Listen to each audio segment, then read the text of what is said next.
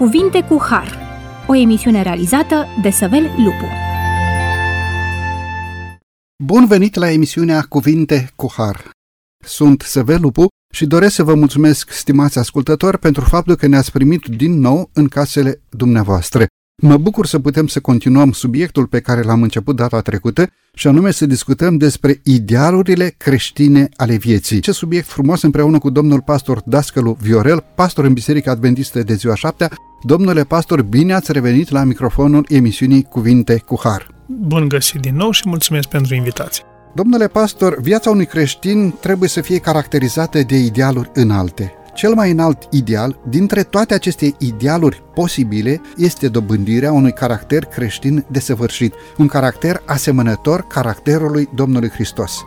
O viață asemenea Domnului Hristos este cel mai puternic argument care poate fi adus în favoarea unui creștinism curat. Prin contrast, un caracter creștin de mică valoare, un caracter creștin urât, un caracter creștin care nu onorează pe Dumnezeu și nu aduce laudă la adresa lui Dumnezeu, va aduce foarte mult rău în biserică și dezonoare la adresa Domnului Dumnezeului nostru.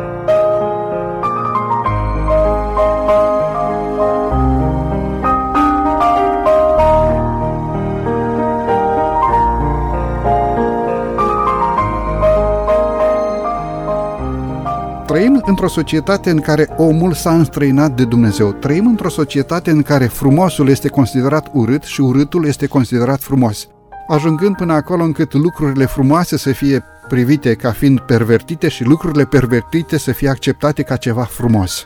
Într-o astfel de societate, domnule pastor, ce înseamnă să ai o viață de credință adevărată? Ce înseamnă să fii curat înaintea lui Dumnezeu? Ce înseamnă să fii moral? Într-o societate ca aceasta în care trăim ziua de astăzi? Moralitate înseamnă principialitate, înseamnă legalitate, înseamnă seriozitate. Un om care vrea să trăiască adevărul trebuie să înțeleagă că atunci când vrea lucrul acesta, are niște reguli pe care trebuie să le îndeplinească. Nu poți fi creștin oricum. Nu poți trăi oricum viața de creștinism. Și vreau să mă refer aici la un verset din Mica 6, versetul 8. Ți s-a arătat, omule, ce este bine, asta înseamnă moralul, ce e bine, și ce alta cere Domnul de la tine decât să faci dreptate, să iubești mila și să umbli smerit cu Dumnezeul tău, să faci dreptate în viața ta, să ai milă față de cei din jurul tău și să fii smerit înaintea lui Dumnezeu. Există câteva principii de viață, amintesc doar vreo șapte-opt. Adevăr, cinste, respect, dreptate, curățenie morală, iubire, iubire sinceră, nu iubirea aceea motivată de ceva, deci iubire dezinteresată, apreciere și acceptare, bunătate și nu în ultimul rând, și cred că e foarte important lucrul acesta, un soi de curtenie. Noi trebuie să fim curtenitori cu toți oamenii, trebuie să fim prietenoși, trebuie să fim deschiși și atunci când cei din jurul nostru greșesc, să iertăm, să le acordăm din nou o șansă. Spuneați uh, dumneavoastră despre aceste criterii ale moralității. Vreau să vă întreb ceva un pic sensibil. Ar putea cineva să pozeze ca un om moral și în realitate să fie un om imoral și mă refer la toate aspectele ale vieții? Din nefericire, da. Mă gândeam la cei mai scrupuloși oameni din vremea Domnului Hristos, și anume partida fariseilor. Pe din afară arătau excepțional. Numai că Mântuitorul le-a spus niște cuvinte de neimaginat, aș putea spune, morminte văruite. Voi vreți să pozați în fața oamenilor ca fiind într-un anume fel, dar în realitate sunteți altfel.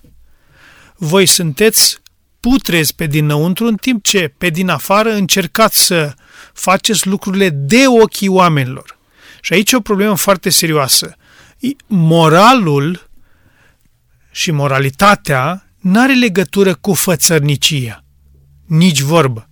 Dacă noi facem ceva de ochii oamenilor, asta nu înseamnă că suntem morali, ci înseamnă că suntem șlefuiți, înseamnă că suntem fățarnici și înseamnă că vrem să dăm impresia, să pozăm a oameni serioși mai devreme sau mai târziu, un asemenea caracter murdar se va manifesta în plen pe față deschis. Sigur, sigur. Chiar dacă omul încearcă să iese frumos la fotografie. Nimic nu rămâne ascuns.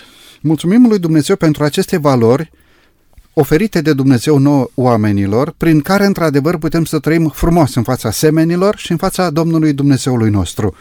Vorbim despre aceste valori ale vieții. Care sunt unele dintre ele care aduc bucurie?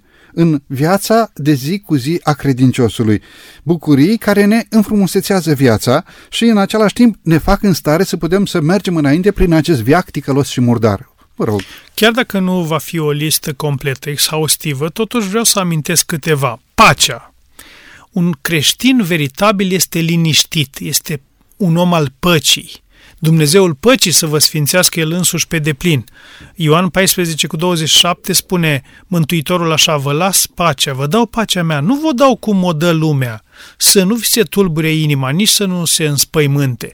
Pace nu înseamnă lipsa războiului în țara noastră, ci înseamnă o pace interioară, liniștit, să trăiești frumos, neagitat, netulburat. Mântuitorul era liniștit, nu era îngrijorat cu privire la sine, ci era îngrijorat cu privire la alții. Viața lui a fost o viață plină de liniște. Nu-l vedem niciodată descurajat, nu-l vedem niciodată descumpănit, ci pacea o avea pentru că o primise de la Tatăl. O altă valoare creștină foarte importantă este prietenia sau relația cu Dumnezeu. Avram a fost numit prietenul lui Dumnezeu pentru că el a făcut ceea ce a spus Dumnezeu a fost chemat să plece din țara lui, din casa lui, dintre cei care îi reprezentau familia și i s-a spus Dumnezeu, du-te într-o țară pe care o să ți-o arat. Și Avram l-a crezut pe Dumnezeu și s-a dus. A fost dispus chiar să-și aducă jertfă fiul. Și din acest motiv a fost numit prietenul lui Dumnezeu. Mântuitorul spune în Ioan 15 cu 14, voi sunteți prietenii mei dacă faceți ce vă poruncesc eu. Dacă doar spui că ești aproape de Dumnezeu, dar nu faci nimic, dacă spui că îți iubești părinții, dar nu vrei să duci gunoiul când ești rugat să faci lucrul acesta, dacă nu accepti să te duci să cumperi o pâine când te roagă tata sau mama, înseamnă că iubești? Nu. 3. Bunăstare. Noi de multe ori credem că ă, dacă avem bani, asta înseamnă că e binecuvântare aș spune că există o capcană aici. Bunăstarea înseamnă altceva, înseamnă o stare de bine. Și asta chiar este etimologia cuvântului. Psalmul 128 cu 1. Ferice de oricine se teme de Domnul și umblă pe căile lui, căci atunci de bucur de lucrul mâinilor tale, ești fericit și îți merge bine. Sunt oameni care lucrează și sunt fericiți cu ceea ce fac ei. Și de aici decurge următoarea valoare, fericirea. Ce este fericirea? Fericirea nu înseamnă ceea ce spunea la un moment dat uh, înțeleptul Solomon în cartea Eclesiastului, femei, bani, de toate de pe pământul acesta. Spune, ba nu, din contră, ce am crezut eu că e fericire e deșertăciune și goană după vânt.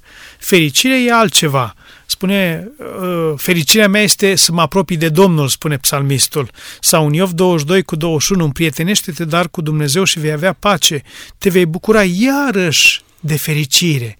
Deci, secretul fericirii nu e în ceea ce am, ci în ceea ce mi oferă Dumnezeu. Și e foarte important lucrul ăsta. Foarte profund. Sunt unii oameni care spun pe pământul acesta nu poți să trăiești fericit. Nu ai condițiile de a fi fericit. Depinde cum gândești fericirea. Dacă gândești fericirea după valorile acestei lumi, s-ar putea într-adevăr să fii foarte nefericit. De ce? Pentru că te înstrăinezi de Dumnezeu și de adevărata fericire. Textul pe care dumneavoastră l-ați citit din Iov, capitolul 22, versetul 21, împrietenește-te cu Dumnezeu și această prietenie cu Dumnezeu îți aduce și pace, îți aduce și bunăstare și îți aduce și fericire. Problema este că cel neprihănit de șapte ori cade și se ridică, nu rămâne acolo. Un creștin veritabil este fericit și privind la marii oameni ai credinței din Sfânta Scriptură, chiar dacă au avut momente de cumpănă în viața lor, dar în general au fost fericiți, iar viața lor s-a încheiat cu fericitul. prea fericit în sensul adevărat al cuvântului, pentru că, uh, spune Apostolul Pavel în Evrei, toți aceștia nu s-au bucurat doar de ceea ce a oferit pământul acesta, ci ei priveau spre o patrie mai bună, mărturisind că sunt străini și călători pe pământul acesta. Fericirea nu este dată doar de ceea ce avem acum, ci fericirea este dată de ceea ce ne oferă Dumnezeu, ceea ce ne-a promis Dumnezeu. Și apoi suntem în mâna lui Dumnezeu, în palma lui Dumnezeu, noi putem într-adevăr să trăim adevărata bucurie, adevărata fericire, încrederea că viața aceasta este oricum trecătoare, dar Dumnezeu ne-a promis o viață mai bună. Ceea ce ați spus e foarte important. În palma lui Dumnezeu, în mâna lui Dumnezeu. Siguranța. Noi nu avem siguranța zilei de mâine, dar Dumnezeu ne-o poate oferi.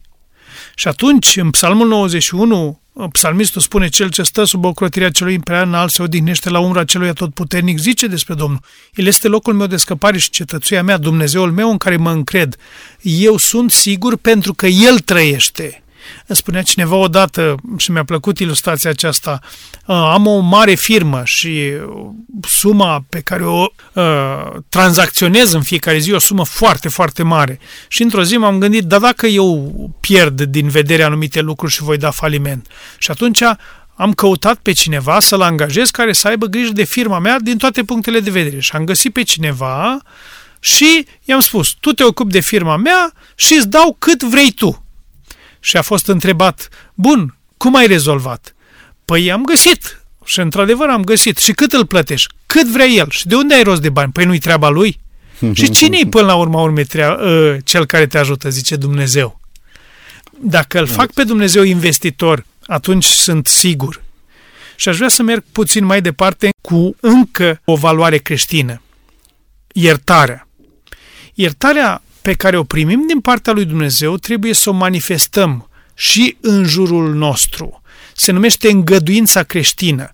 Și tu greșești, și eu greșesc, noi greșim și la rândul nostru trebuie să iertăm greșiților noștri, pentru că dacă nu iertăm noi, spunea Mântuitorul în Matei, dacă nu iertați greșelile greșiților voștri, nici Tatăl vostru nu va ierta greșelile voastre.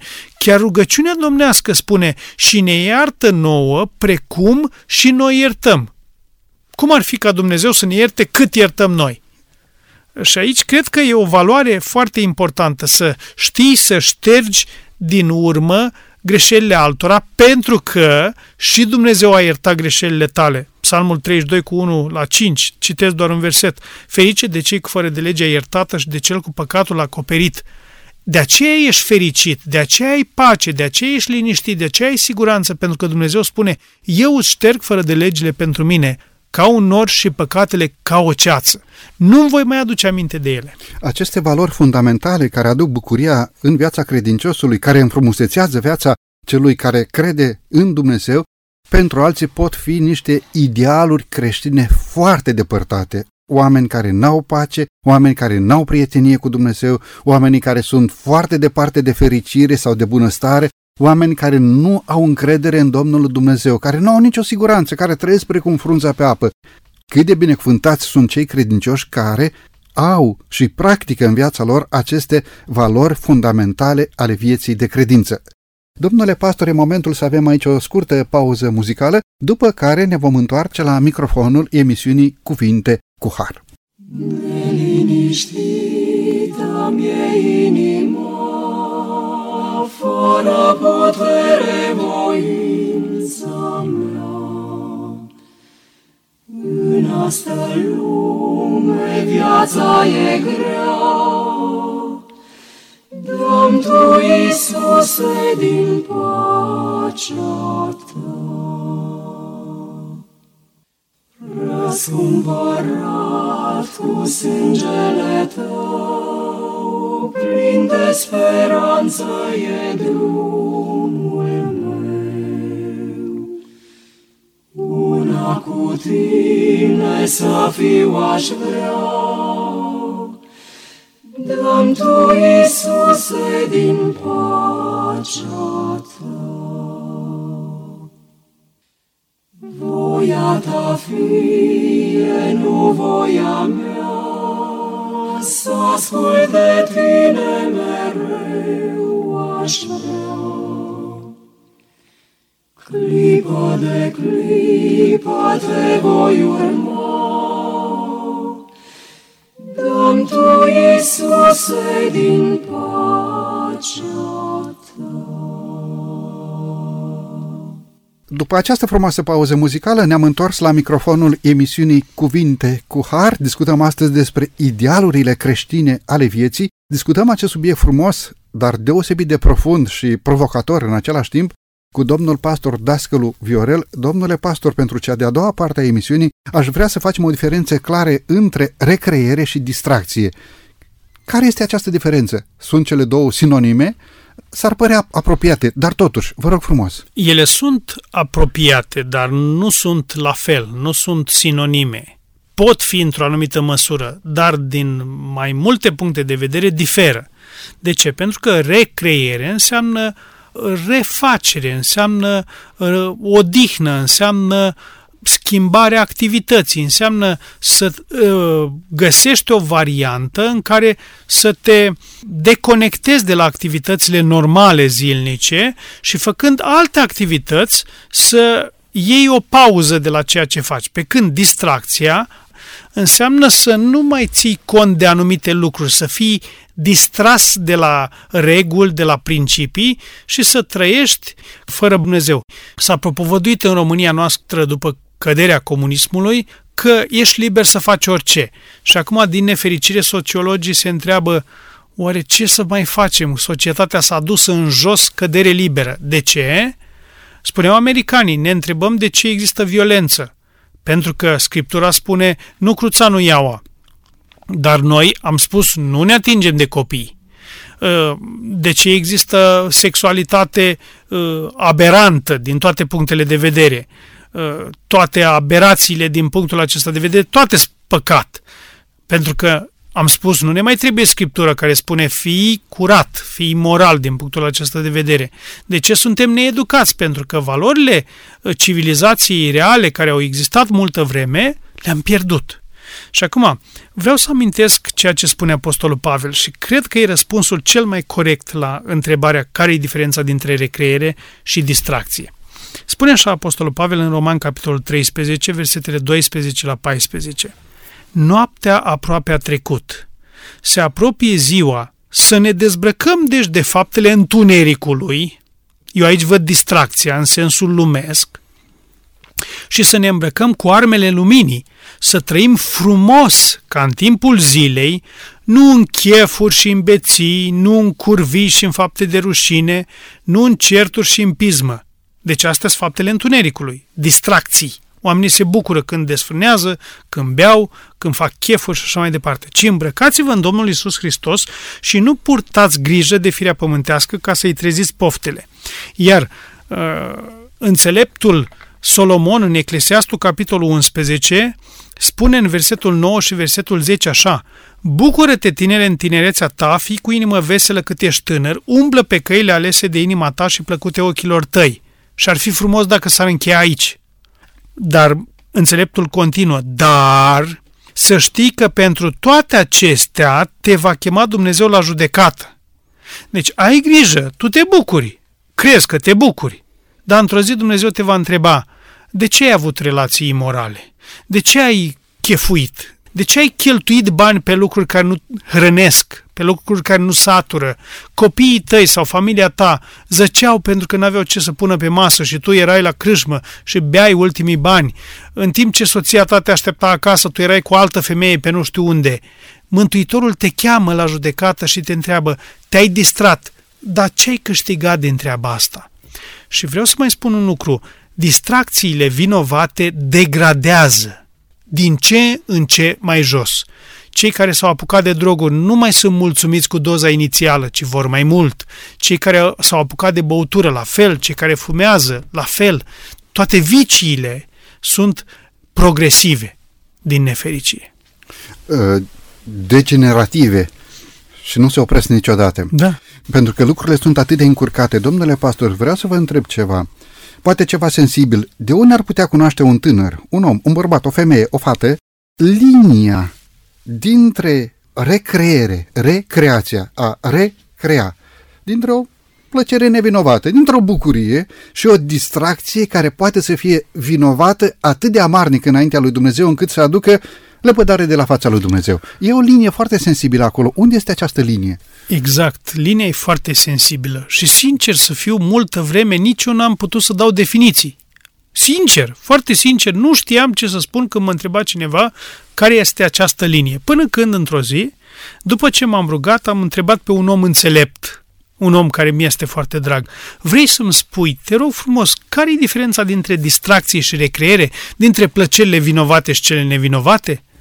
Și a stat câteva momente și mi-am dat seama că Dumnezeu a vorbit prin el și mi-a spus așa, și acum citez, efectiv sunt vorbele lui, nu sunt ale mele. Mi-a zis așa, dacă pentru un lucru pe care îl faci, ai de gând să-l faci, poți să te rogi înainte și să spui, Doamne, fii cu mine în lucrul respectiv, e ok. Și dacă și la sfârșit, după ce ai făcut lucrul respectiv, după ce te-ai distrat, între ghilimele, poți să spui lăudat fi Doamne, dar asta înseamnă să spui cu mintea întreagă, nu cu mintea în aburii alcoolului, atunci distracția aceea este nevinovată.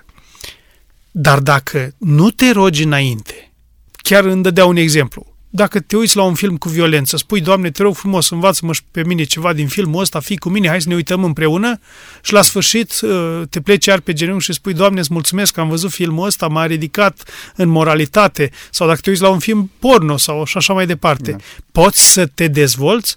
Cred că linia aceasta e clară, deși mulți o mută în direcția cea rea o mută înspre plăceri vinovate cât mai mult, încercând să spună, da, și asta ar merge un pic dacă pocăim un pic pornografia, dacă pocăim puțin uh, muzica. muzica, dacă pocăim puțin imaginile, alcoolul, alcoolul dacă, da, și așa mai departe, ar merge ele cumva. Și trăim într-o lume în care inclusiv homosexualitatea este argumentată de mulți că așa sunt eu, așa m-a făcut Dumnezeu. Ori e, e dezastruos să spui așa ceva. Măcar nu folosi cuvântul Dumnezeu în uh, ecuația asta. Da, și din păcate, dacă cei mai mulți sunt așa, încearcă să impună reguli și pentru alții. Și iată că putem să stăm față în față cu niște reguli care se aplică prin autoritatea unui stat eventual. Da, din nefericire, Uh, s-a schimbat balanța. Înainte, imoralii erau minoritari și moralii erau majoritari și reușeau să influențeze inclusiv legile. La momentul acesta, imoralii devin majoritari și influențează legile în așa fel încât eu, dacă spun ceva împotriva imoralității, s-ar putea să sufăr foarte dureros când omul împinge legea lui Dumnezeu atât de departe încât să nu mai aibă nevoie de ea. Mă bucur din ceea ce mi-ați spus, înțeleg faptul că un așa zice Domnul poate să fie garanția faptului că acea ocazie de bucurie aparține domeniului de recreere, pentru care poți să ceri binecuvântarea lui Dumnezeu și pentru care poți să-i mulțumești la încheierea acelei ocazii de călăuzire divină în momentul respectiv. Aș vrea aici să mai facem o mică paranteză și aș dori să vă întreb în mod direct. Sunt unii oameni care au pierdut reperul moral. Poate să fie mintea sau inima omului un reper moral suficient pentru a categorisi o anumită ocazie ca fiind recreere sau distracție? Poate să fie mintea omului suficientă pentru treaba aceasta? Este suficientă inima omului? În Sfânta Scriptură este o afirmație teribilă a lui Dumnezeu. Oare după mintea ta, după judecata ta, va judeca Dumnezeu lumea? După părerea ta va judeca Dumnezeu lumea, eu nu sunt uh, un etalon pentru lucruri. Chiar dacă sunt la această emisiune, eu încerc să fiu un om moral cu ajutorul lui Dumnezeu, dar nu sunt etalon. Dumnezeu este etalon, pentru că Dumnezeu a dat legea și Dumnezeu spune asta e drept, asta nu e drept.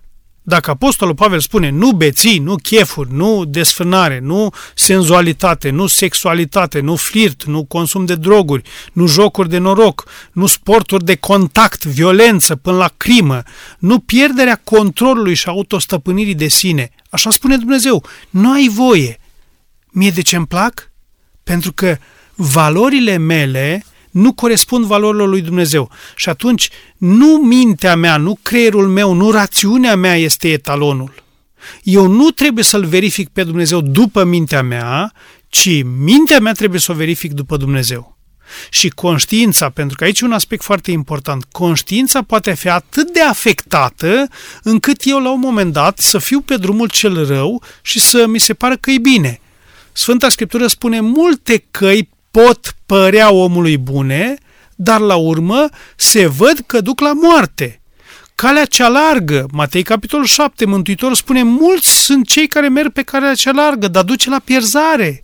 Puțin sunt cei care merg pe calea îngustă, pentru că pe calea îngustă nu bei, nu fumezi, nu înjuri, nu uh, și așa mai departe. Adică renunți la lucrurile acestea și de aceea e îngustă calea că te șlefuiește, te curăță de toate aceste anexe nespirituale, necreștine și te face un om apropiat de Dumnezeu. Și pe calea îngustă, în sfârșit, la urmă, ajungi să-L întâlnești pe Dumnezeu. Îi mulțumim lui Dumnezeu pentru aceste repere morale scrise cu degetul lui Dumnezeu pe table de piatră, pentru că dacă viața noastră va fi totdeauna comparată cu mintea sau inima altuia, s-ar putea să greșim, dar dacă comparăm viața noastră cu ceea ce Dumnezeu ne-a descoperit în cuvântul său, caracterul lui Dumnezeu, ilustrarea chipului divin în cele 10 porunci, atunci avem bucuria faptului că suntem chemați la o viață nobilă, suntem chemați să trăim în viața de fiecare zi aceste idealuri creștine. Domnule pastor, mulțumesc tare mult! E momentul să avem din nou aici o scurtă pauză muzicală, după care ne vom întoarce la microfonul emisiunii Cuvinte cu Har.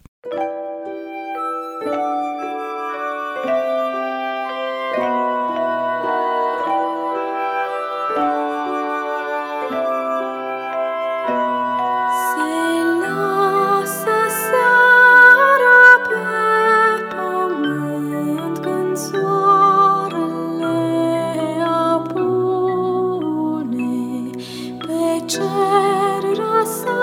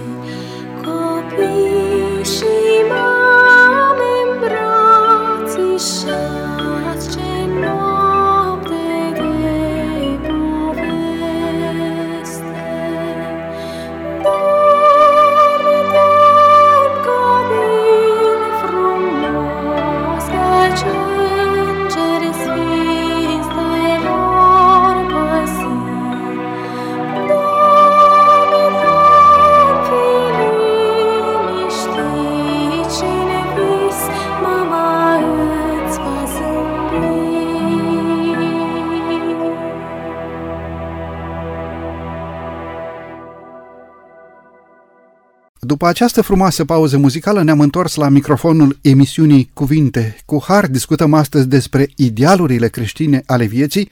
Discutăm acest subiect profund împreună cu domnul pastor Dascălu Fiorel.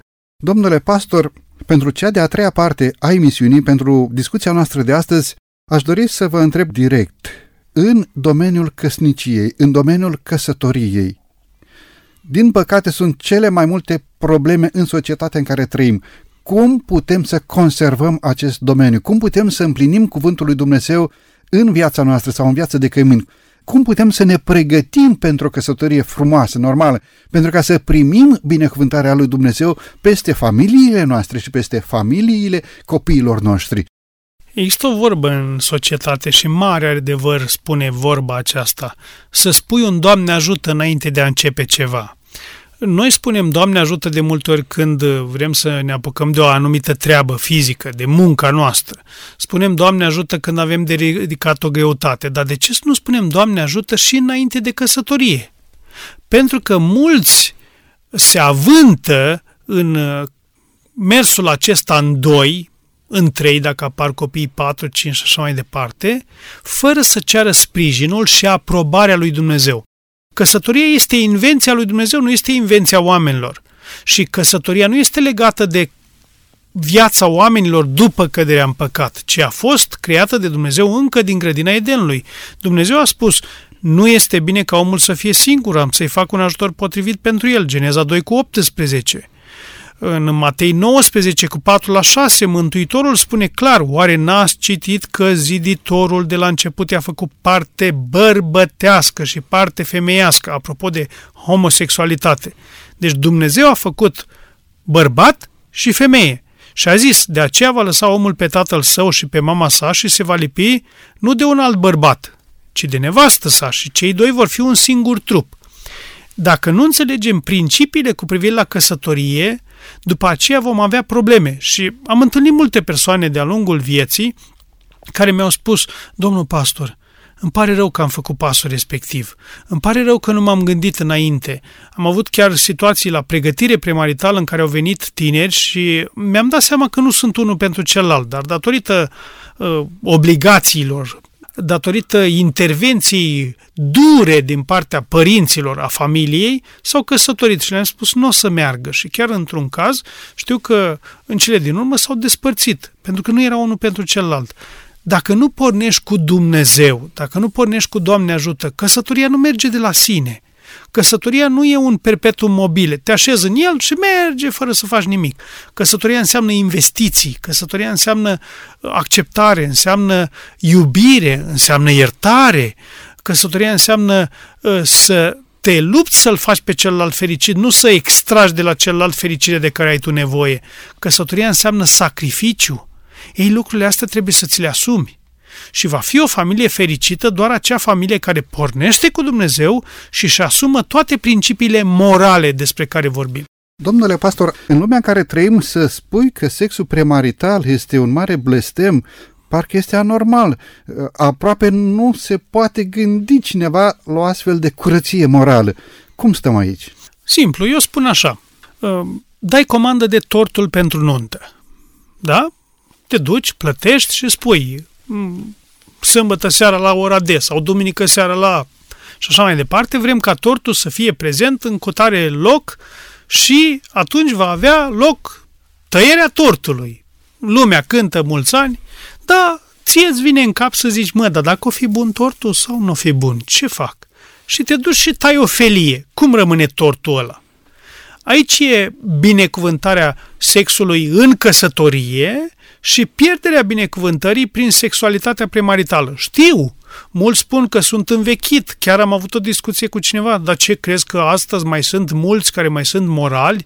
Chiar îmi povestea o tânără, uh, a fost din diferite motive la un medic și medicul respectiv a spus, da, tu ești virgină? Și ea a spus, da. O, leu, dar eu de mult n-am mai văzut fete virgine. E o chestie foarte interesantă.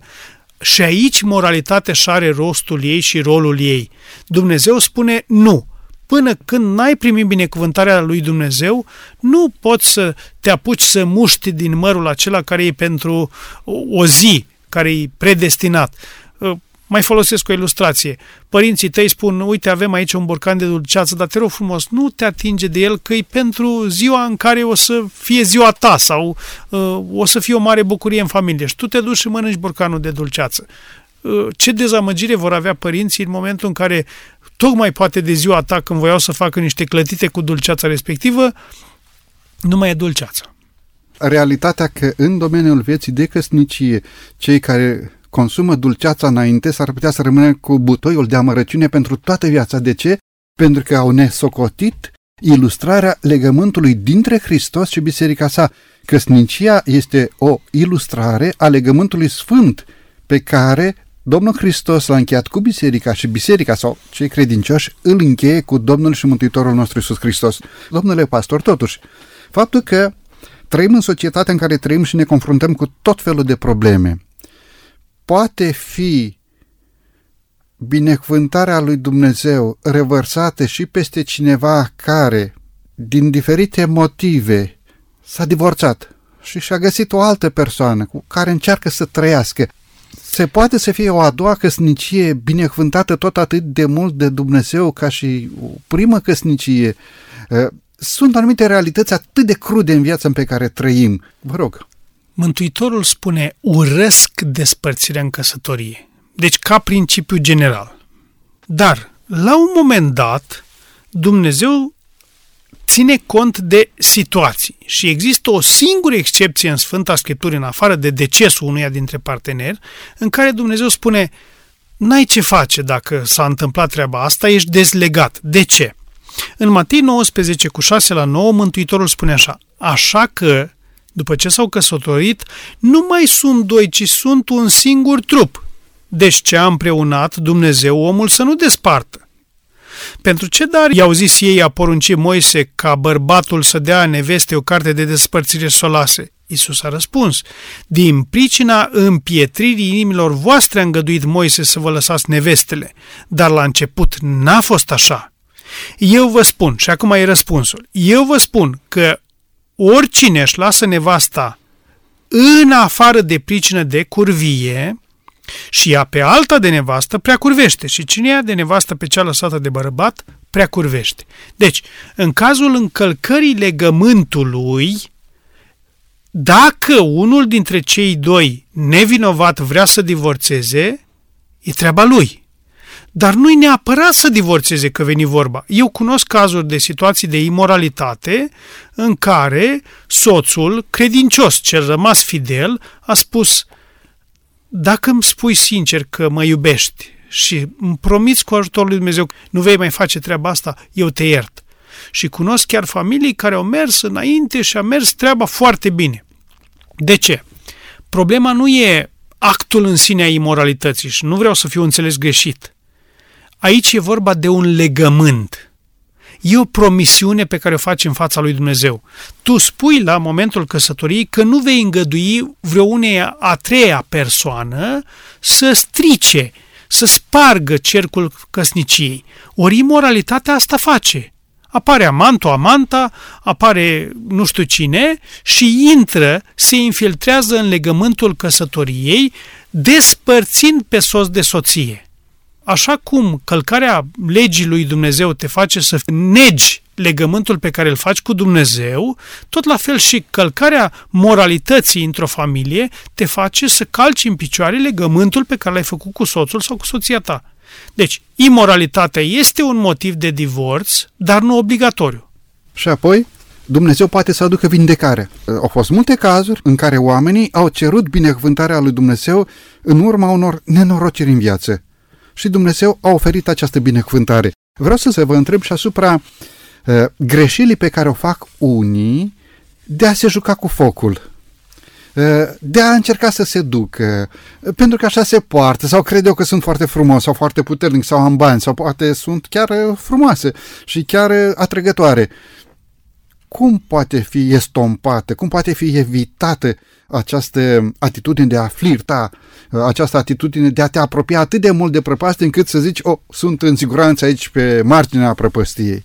Flirtul este unul dintre lucrurile care deranjează teribil pe Dumnezeu, pentru că aici este vorba de senzualitate. Și flirtul nu are alt scop până la urmă decât imoralitatea în sine. Pentru că atunci când e vorba de uh, curtenie cu cineva în scopul căsătoriei, aceea nu se cheamă flirt, ci se cheamă curtenie. Domnule, vreau să mă căsătoresc cu persoana asta și vreau să o cunosc, vreau să văd dacă mă pot potrivi cu persoana respectivă. Dar când tu nu vrei să te căsătorești, adică nu vrei să-ți asumi o responsabilitate, într-o căsătorie există angajament, foarte important, există prietenie și există pasiune. În momentul în care eu nu-mi iau angajamentul și spun, mă, trăim și noi așa, da, dacă o să ne convină, bine, dacă nu, nu. Ă, sau când chestiunea asta se întâmplă pentru o singură ocazie, o seară, acolo Dumnezeu nu poate să-și lase în niciun fel aprobarea sa, nici nu vorbă de binecuvântare. Dumnezeu spune, urăsc promiscuitatea, urăsc orice formă de imoralitate, pentru că nu-mi place. Dacă ești legat de o nevastă, rămâi cu ea, dar de ce vrei să cucerești pe altcineva? În proverbe, ă, spune înțeleptul Solomon, de ce ai îmbrățișat tu sânul unei necunoscute? De ce te-ai jucat cu focul? N-ai nevastă? Rămâi cu ea. Ă, tu ai ales-o până la urmă urmei. Iar legământul acesta este veșnic. Tu ai promis la căsătorie că până moarte ne va despărți.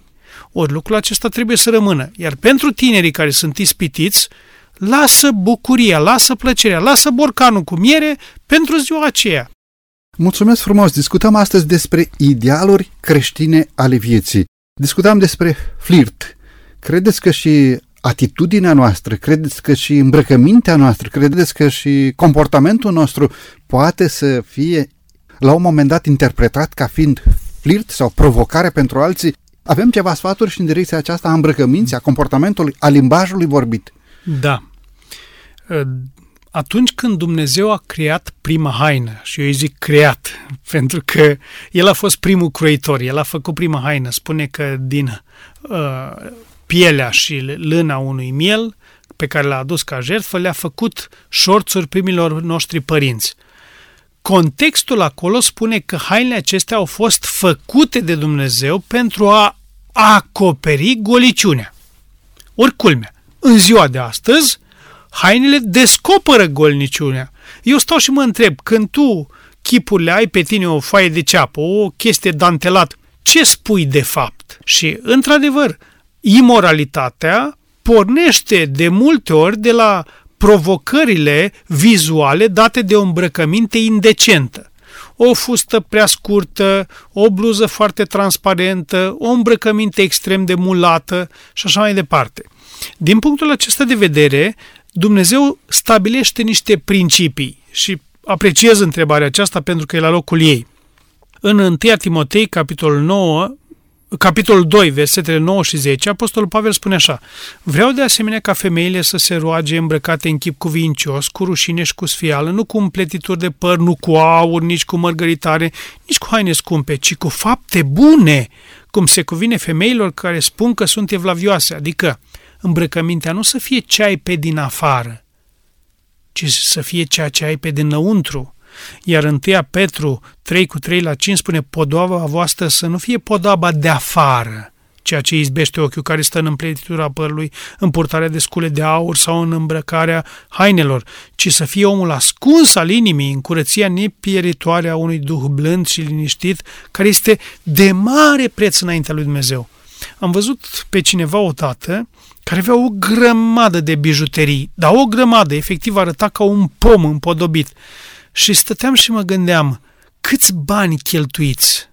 Dacă nu ai ce face cu banii și ai e, mii sau zeci de mii de euro pe care să-i dai pe bijuterii, dă vecinului tău de lângă tine care n-are ce mânca, pentru că înaintea lui Dumnezeu asta are valoare, nu aurul pe care l-ai pe tine. Dă la un orfelinat de copii exact. handicapați, duși exact. și doneați la un spital de bol de leucemie sau câte opțiuni nobile pot să fie împlinite prin aceste acte de caritate. Mă gândeam uh, ceea ce a spus uh, dumneavoastră, ce demonstrează o îmbrăcăminte sumară.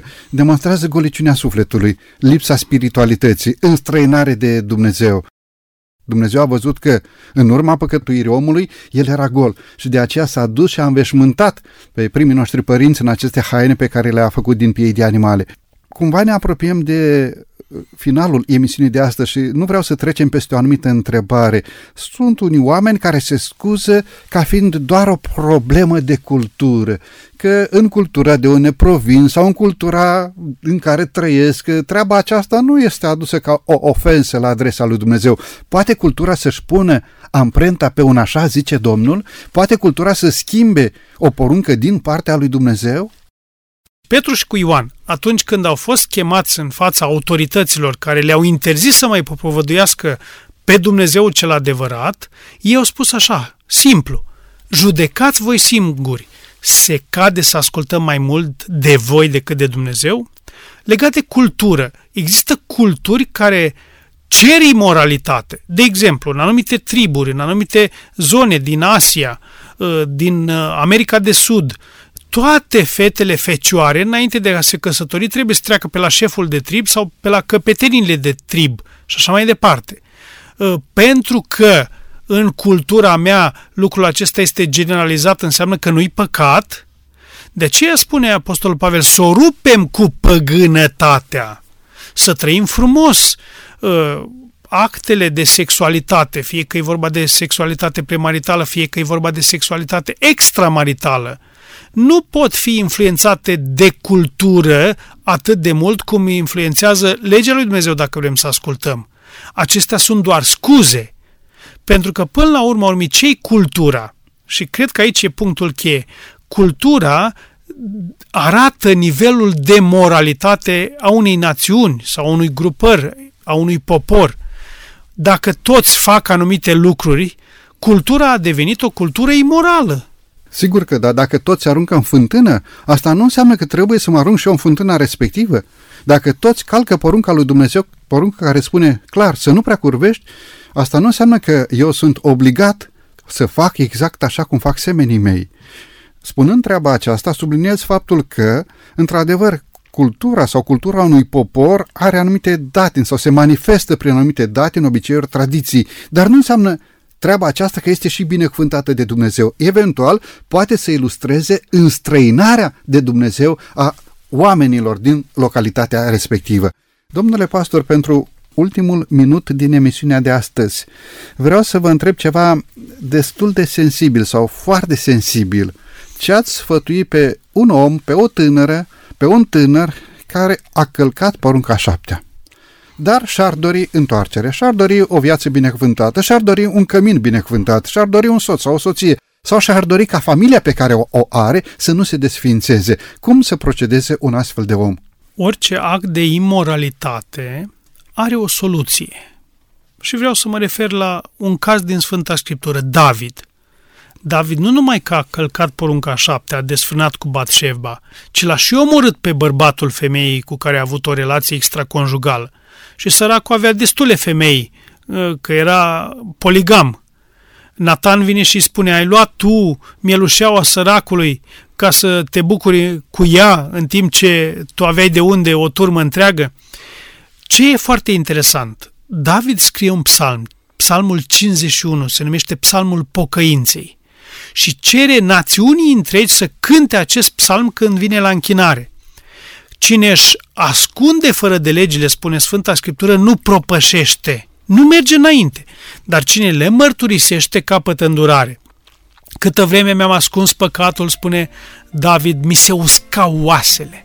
Și atunci am hotărât să mărturisesc păcatul meu și deodată a apărut înviorare. Apostolul Ioan, și închei cu această afirmație excepțională, spune așa, inspirat de Dumnezeu, copilașilor, vă scriu aceste lucruri ca să nu păcătuiți. Dar dacă cineva a păcătuit, avem la Tatăl un mijlocitor, pe Iisus Hristos cel neprihănit. Iisus Hristos i-a spus femeii prinse exact asupra faptului, Maria Magdalena, femeie, nimeni nu te-a osândit, nimeni, Doamne. Atunci, și atenție că e foarte important, du-te, dar nu mai păcătui, să nu se mai întâmple niciodată în viața ta. Mulțumim lui Dumnezeu pentru faptul că există iertare, dar trebuie să fim conștienți că înaintea iertării trebuie să fie mărturisirea și lepădarea de patima respectivă. Domnule pastor, mulțumesc tare mult pentru prezența dumneavoastră în emisiune. Cu mult drag, mulțumesc pentru invitație. Bunul Dumnezeu să vă binecuvinteze pe dumneavoastră, familia dumneavoastră și slujirea dumneavoastră. Stimați ascultători, din toată inima vreau să vă mulțumesc pentru faptul că timp de 50 de minute ne-ați primit în casele dumneavoastră. Să fie binecuvântarea lui Dumnezeu peste dumneavoastră și peste familia dumneavoastră.